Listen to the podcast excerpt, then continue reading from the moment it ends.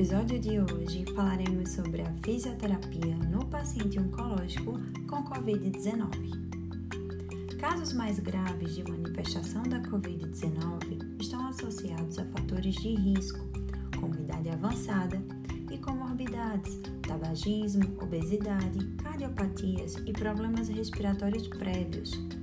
O câncer é uma doença com mecanismos e fatores de risco muito semelhantes às doenças cardiorrespiratórias e metabólicas. E os pacientes oncológicos frequentemente apresentam outras comorbidades associadas. Além disso, os efeitos colaterais associados ao tratamento antineoplásico podem promover imunossupressão e toxicidade cardíaca, o que torna esses pacientes mais suscetíveis a complicações mais graves de infecção e agravamento do quadro de Covid-19, com maior risco de necessidade de ventilação mecânica e unidade de terapia intensiva.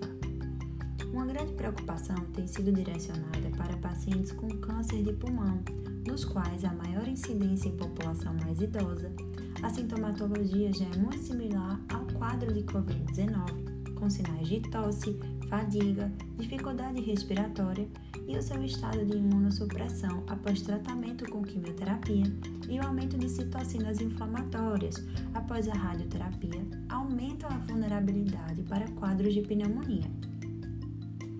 Tendo em vista que a disfunção muscular é um fenômeno predominante no cenário oncológico, que pode ainda ser agravada pelas alterações musculares associadas à Covid-19, e em razão do marcante declínio funcional desses pacientes, é recomendado que desde o diagnóstico do câncer, a fisioterapia oncológica inicie o acompanhamento, visando a minimizar as perdas e a melhorar o status funcional do paciente para a tolerância ao tratamento.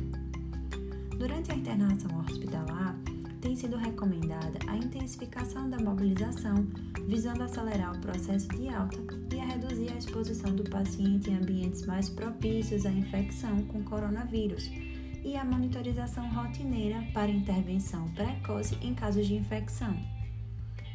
Em combinação com o tratamento farmacológico, a fisioterapia tem uma importante atuação, indicando e favorecendo a profilaxia mecânica, que contribui para a diminuição da estase venosa e resulta na redução do risco de trombose venosa profunda. O fisioterapeuta avalia e indica dispositivos de compressão mecânica profilática, pneumáticos ou meios compressivas, além de realizar a avaliação funcional e estimular a mobilização precoce até a deambulação. Assim, a abordagem fisioterapêutica deve ser baseada nos sintomas para adequação da atividade, com avaliação para progressão lenta e monitorização dos sinais vitais, incluindo saturação periférica de O2 para prever a perfusão tecidual. Neste cenário, é importante reforçar que o paciente oncológico apresenta mecanismos fisiopatológicos comuns ao quadro de Covid-19, que podem ser exacerbados pela contaminação do coronavírus, requerendo maior atenção por parte dos fisioterapeutas na prevenção, identificação e intervenção precoce dos sintomas. Então é isso, gente. Até semana que vem.